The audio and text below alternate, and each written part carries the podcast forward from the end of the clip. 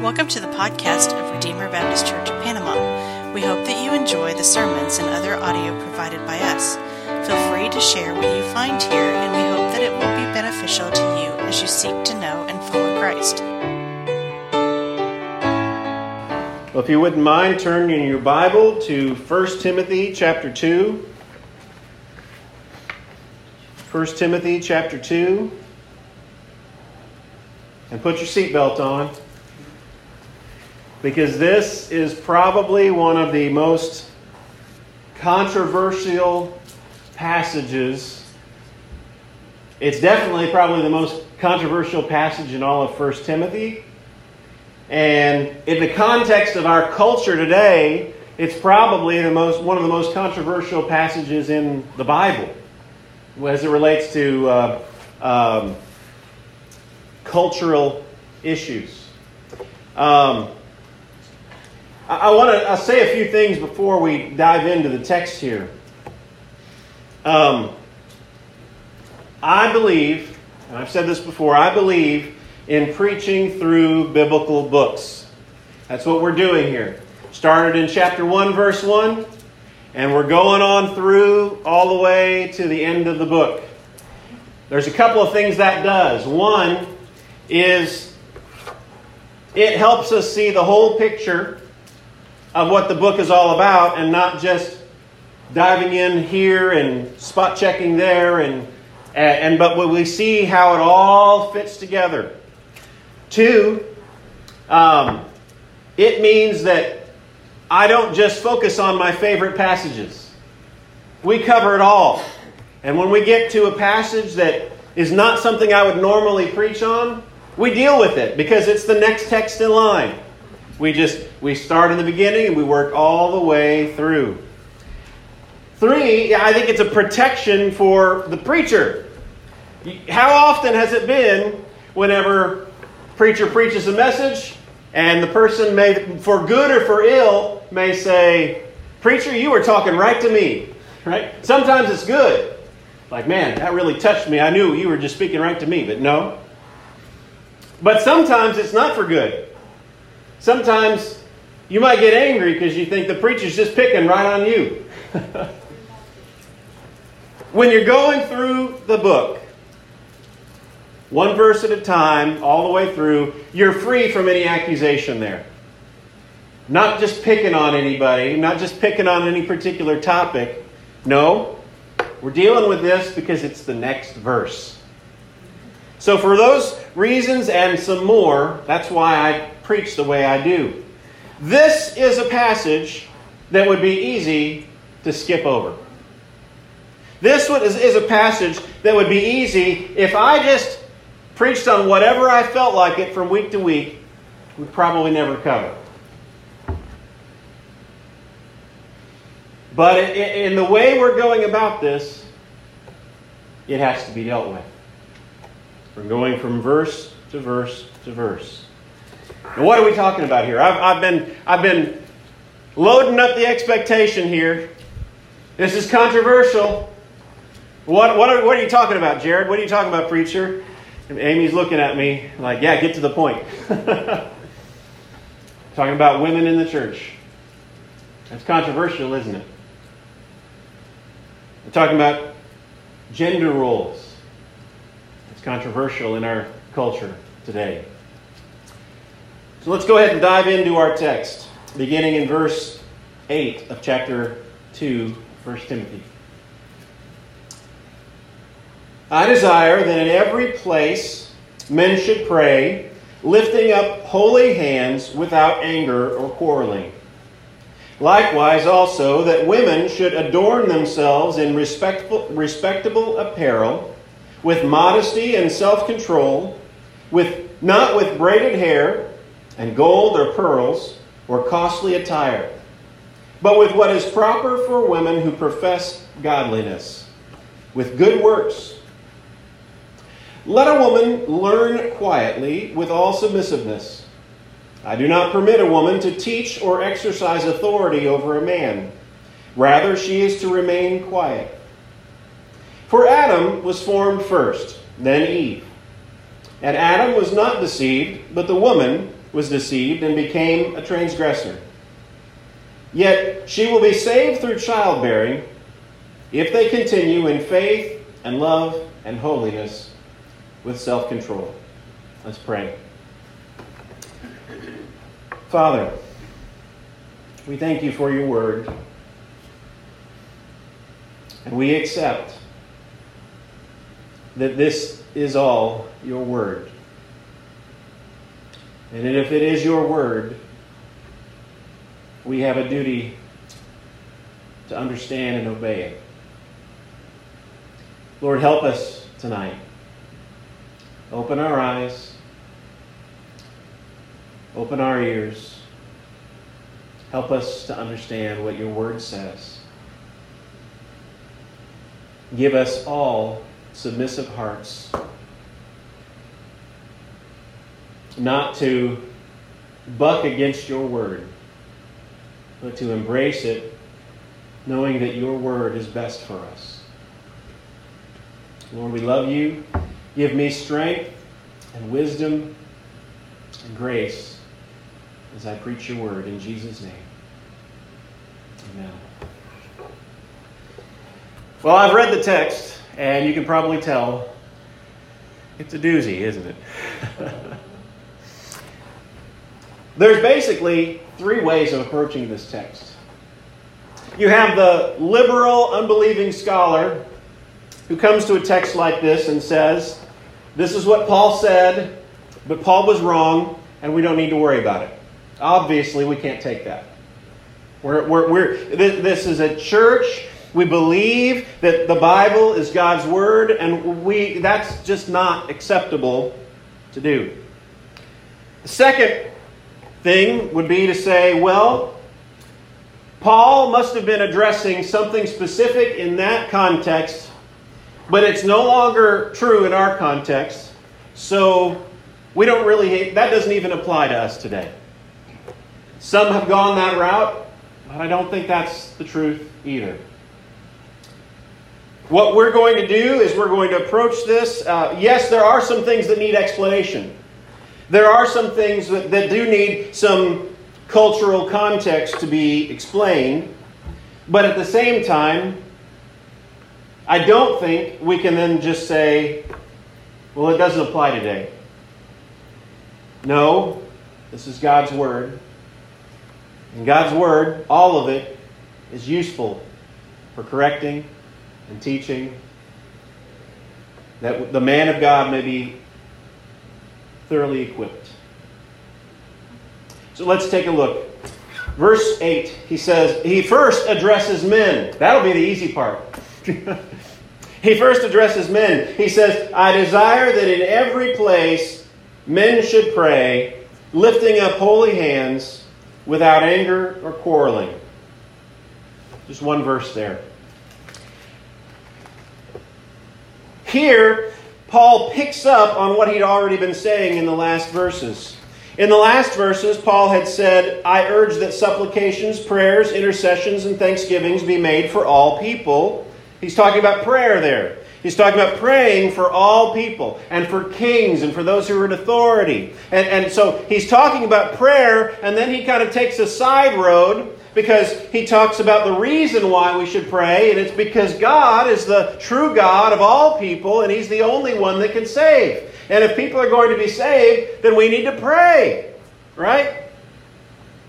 And here he picks up, he goes back to where he started, and he talks about prayer. And in this passage, I believe what he's talking about is prayer and worship. How we are to, to uh, approach God in worship together as a body. He says, I desire then that in every place, that's I think every church, not just the Ephesian church where Timothy was pastoring, but in every church that he would go and visit, or that he had planted, or that he wrote to, and even us, in every church, in every place, men should pray, lifting up holy hands without anger or coiling or, or quarreling. This should be a part of what characterizes when we meet together to worship, that we pray. Pretty simple. That, that in every church, eh, eh, you know, and sometimes this may be, uh, when we think about this, it, it may kind of go against some of what we see elsewhere. Jesus said not to pray like the hypocrites, right? Who wanted to be seen before men. And so, if Jesus taught we're not to pray out in the open to be seen before men, then why do we pray publicly?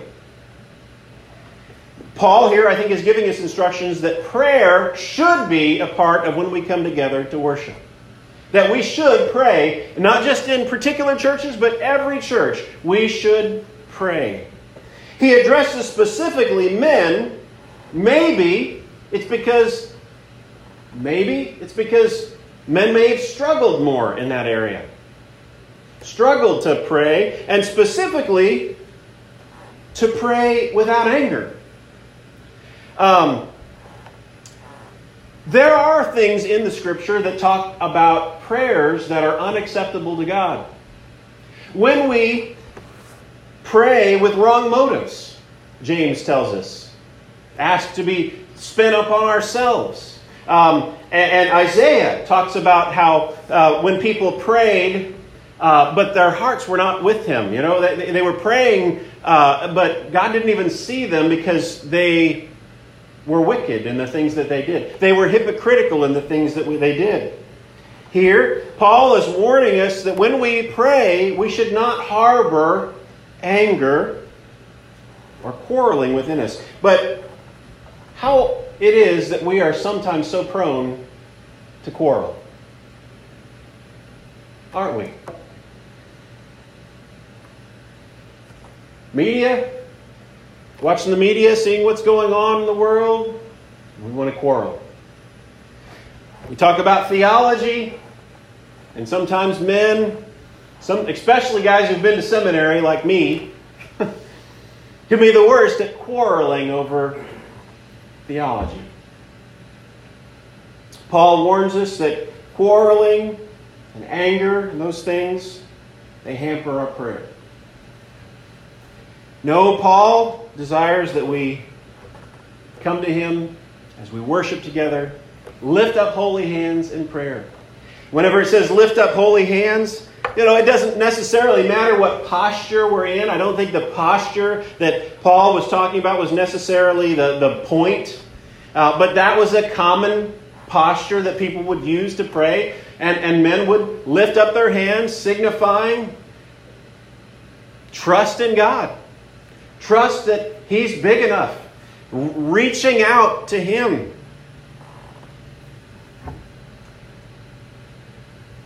That seems pretty simple there.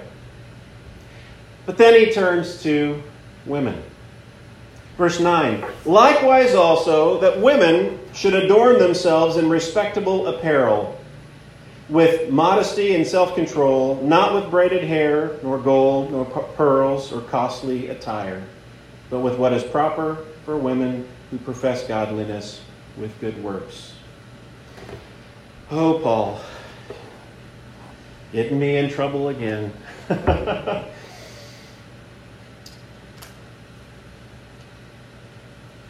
I think the point here, the point here is very similar to what we see in 1 Peter when Peter says that a woman should adorn herself not very, very similar language. 1 Peter chapter 3.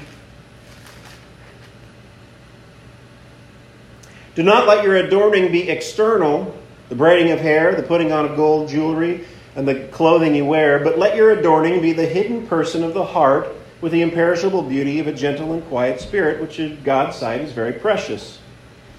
The point that I think Paul is making is not women can't braid their hair. Women can't uh, wear gold jewelry. Women can't wear pearls. That's not the point that he's making. Instead, he's contrasting it. Don't make your primary concern the externals. Don't make your primary concern how good you look. Instead, make your primary concern, what he ends with here, with good works. And there at the end of verse 10. Uh, he, he, it does give us some principles. He says women should adorn themselves in respectable apparel, apparel with modesty and self control. I think the emphasis there is not on. Um, um, he's not trying to get um, specific there. He's not saying anything about how long a skirt can be or can a woman wear blue jeans or anything like that. That's not what he's getting to. What he's getting to is dress modestly. Um, and, and by that, modestly, I, I think it's what is appropriate for worship. Don't let um, the way we dress be something that dis, dis, uh, detracts from our time together at worship.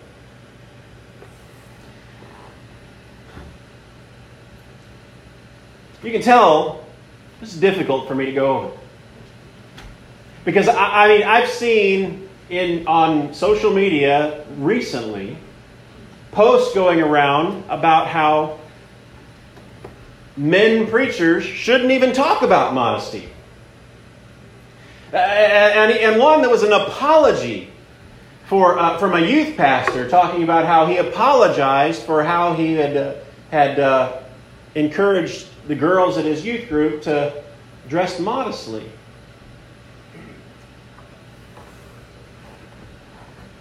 So it is a, it is a real live issue that's, that's, uh, that's kind of a hot issue right now. In the culture that we live in, um, it could be tempting to just say, oh, it doesn't matter how we dress. Let's just be comfortable and it doesn't matter. But Paul here is telling Timothy, there is some concern. Dress appropriately for worship. He doesn't give us specifics. He doesn't give us, uh, you know, it, it can vary from culture to culture. But there should be a concern that what we do is appropriate for when we come to worship. Now we get to the really hard part. Uh, I'm going to keep saying that every time we advance another verse. This, this is a very hard text. Now, in verse 11, he says, Let a woman learn quietly with all submissiveness. Oh, it just sounds bad to us as soon as we read it, doesn't it? It just sounds, sounds bad. It sounds like, and I don't think this is what it's saying, is women should just be quiet and not say anything. That's not what it's saying, though. Okay? I, let's, let's read it again and take careful attention. Let a woman learn quietly with all submissiveness. I think um, this is one of those places where a little bit of cultural understanding is good. In the Jewish synagogue system, it was the men that got together to learn. And the women, they, they were not the ones who were going and learning the Torah and learning all those things. It was, it was the men that got together to do that. But here, Paul is telling Timothy, let a woman learn. That, that would have been foreign to their idea. Uh, who, would, who would want to give time for a woman to learn? It might have been the, the culture's um, perspective at the time. But here, Paul says, let a woman learn. That's, that is actually a good thing. That's a positive thing. Um, that they should be participants within the life of the congregation and being instructed just like everybody else within the congregation. Let a woman learn. As he says there, with all submissiveness. We don't like that word either, do we? We don't like that word either. It, because submissiveness gives us the idea of, of some kind of a domination over it, but I don't think that's what Paul is getting at at all. When he says, with all submissiveness, when we come to listen to the preacher, when we come to meet together, to worship together, and to hear the preaching of the word, who does this not apply to?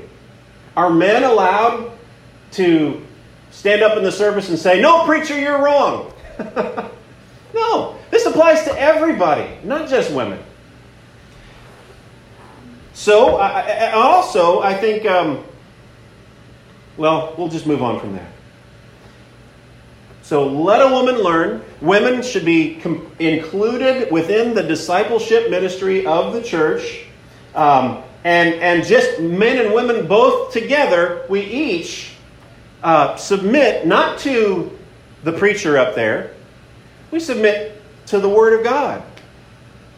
Not because it's the preacher's opinion, but we submit to this book because it's what God says. We all submit to that. Next, and this is another controversial one. It's going to be it's going to be a doozy tonight. I do not permit a woman to teach or exercise authority over a man. Rather, that she is to remain quiet.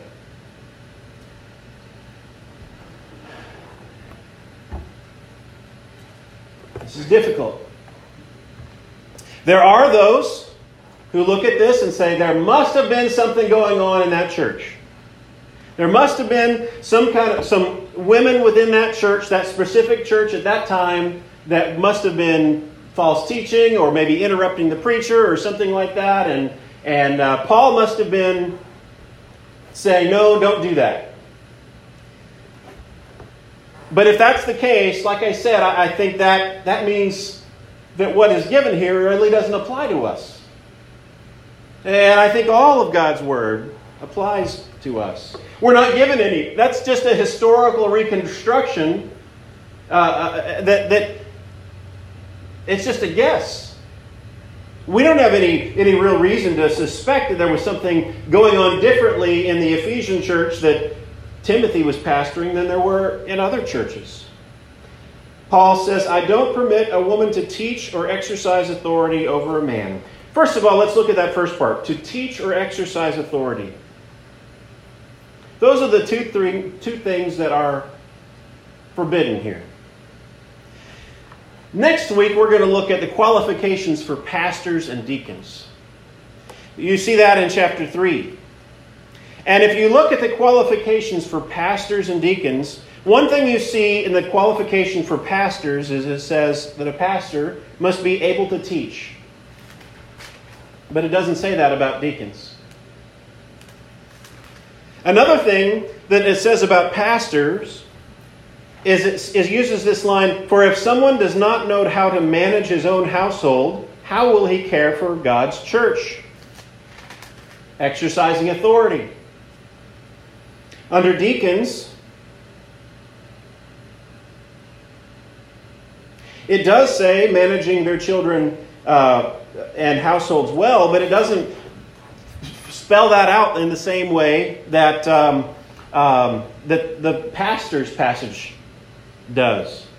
I think that the distinction there between pastors and deacons that we'll see next week is that the pastors are the ones who teach and exercise authority in the church.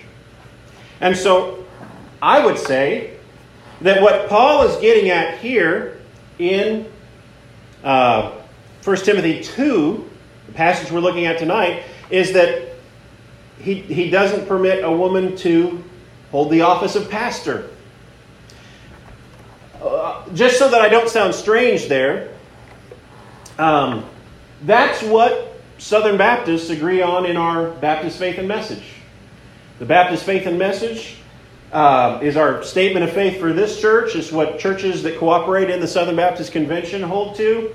And uh, our statement of faith says that we believe that the office of pastor is limited to men who are qualified by Scripture.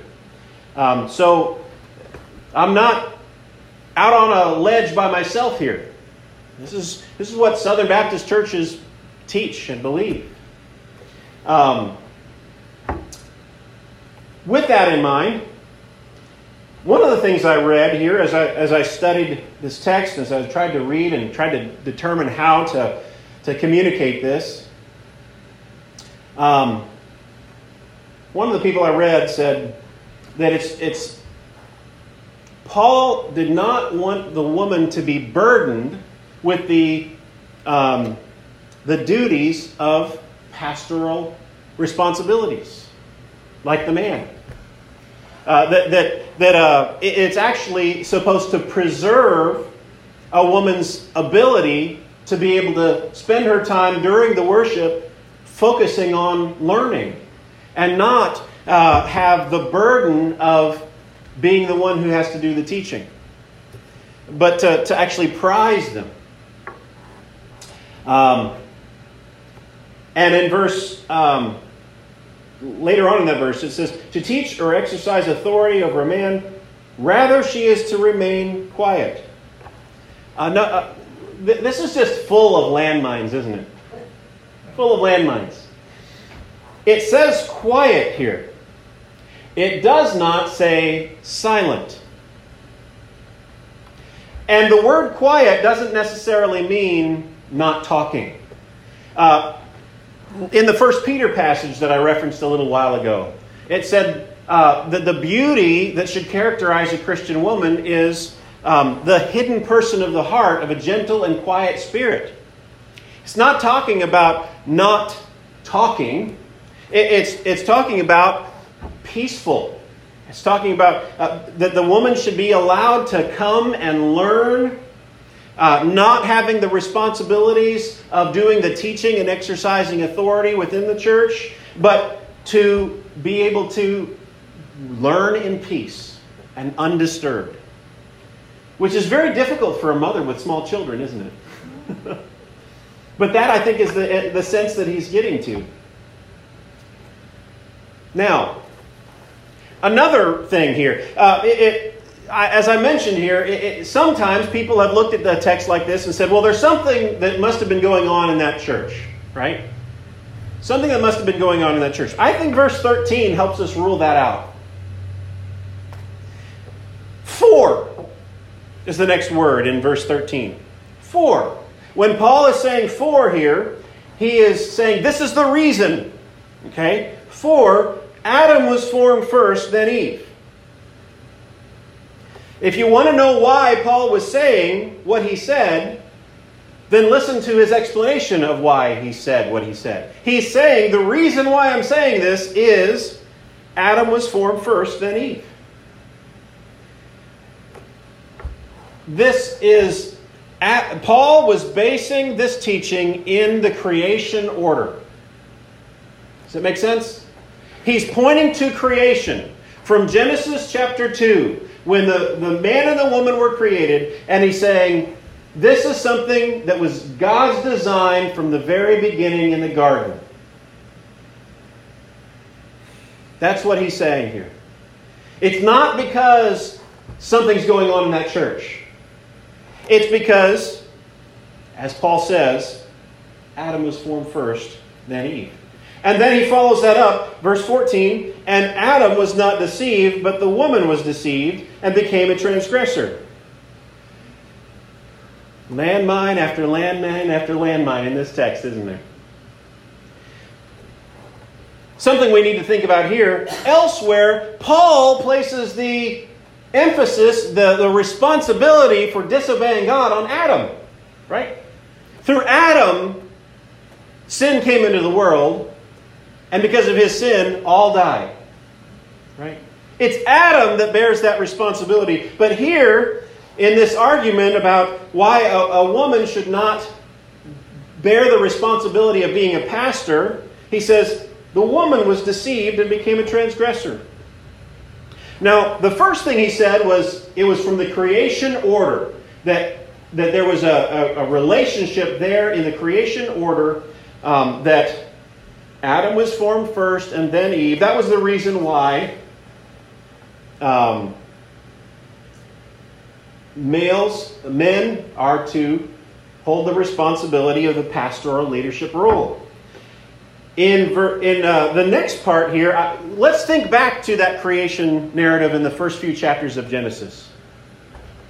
In those first few chapters of Genesis, God commands Adam he's supposed to be to rule like a king there in the garden.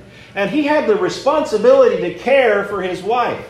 And, and he had the responsibility to protect her. And he didn't do it. And, that, and, and look at where, where it got us.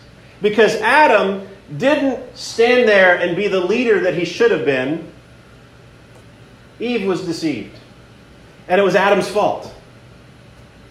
Because he didn't stand there as the leader that he should have been. And here, I think that makes sense of this. For Adam was formed first, then Eve. And Adam was not deceived, but the woman was deceived. Adam was deceived too. But Adam wasn't the first one to be deceived.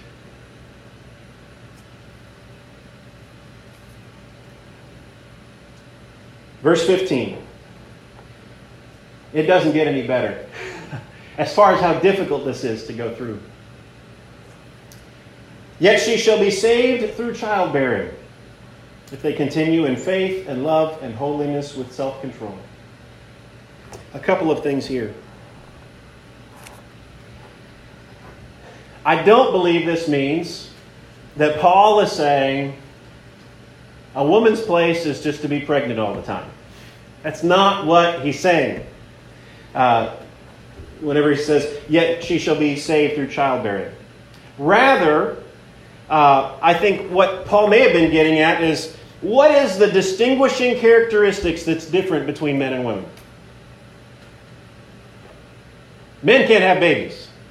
Contrary to what we see in the news today and what our culture is trying to say, that's the main, biggest difference between men and women. And I, I think uh, uh, that Paul may have been getting at that and, and saying um, a woman uh, should embrace her um, creation ordered role in the creation order. Um, another thing to say about that passage. Um, I think it also may be a reference to Genesis 3:16. Now I, have talked a lot about Genesis 3:15 in the past. That is the promise that one day there would be a seed of the woman that would come and crush the serpent's head. So, right there, you can kind of see okay, maybe this is talking about the fact that Eve would be saved through childbearing because the Messiah was going to come through her line. Okay? But also, what was supposed to happen whenever Eve died? Or whenever Eve ate of the fruit? She was supposed to die. It said, In the day that you eat it, you shall die.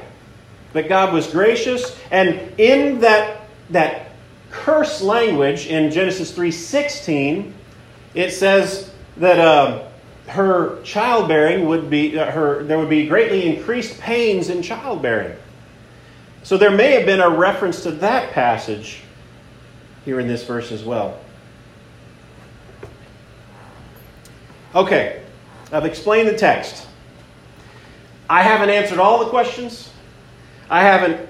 Uh, we, it's already 7 o'clock, and I don't plan on coming back to it next week. Um, there are a lot of unanswered questions here. I've raised an issue that maybe um, just ought to provoke us to do more study. But I want to step back with a few things to say as I close. In the creation order, what we see with Adam and Eve is man and woman were created equally in value, equally in dignity. But what I see here is that there were specific roles that men and women are to play in the created order. Specific roles. That idea is detestable in our society today. from uh, feminism of the 1960s all the way to today, where people in the media are now saying a man can be a woman or a woman can be a man. It's come to a point where it is extremely absurd. And I think um, what, what embracing this text means is that we embrace that God has designed roles, though men and women are equal in their value before God, equal as co heirs of the grace that we will receive whenever He comes again, we have different roles that we play that are a part of God's design in the creation and in the church. That's basically the summary of what I'm trying to get across. And if everything else has been a muddled mess, I hope that's clear. Men and women are created equally in value, but with different roles when it comes to um, our created design and within the church.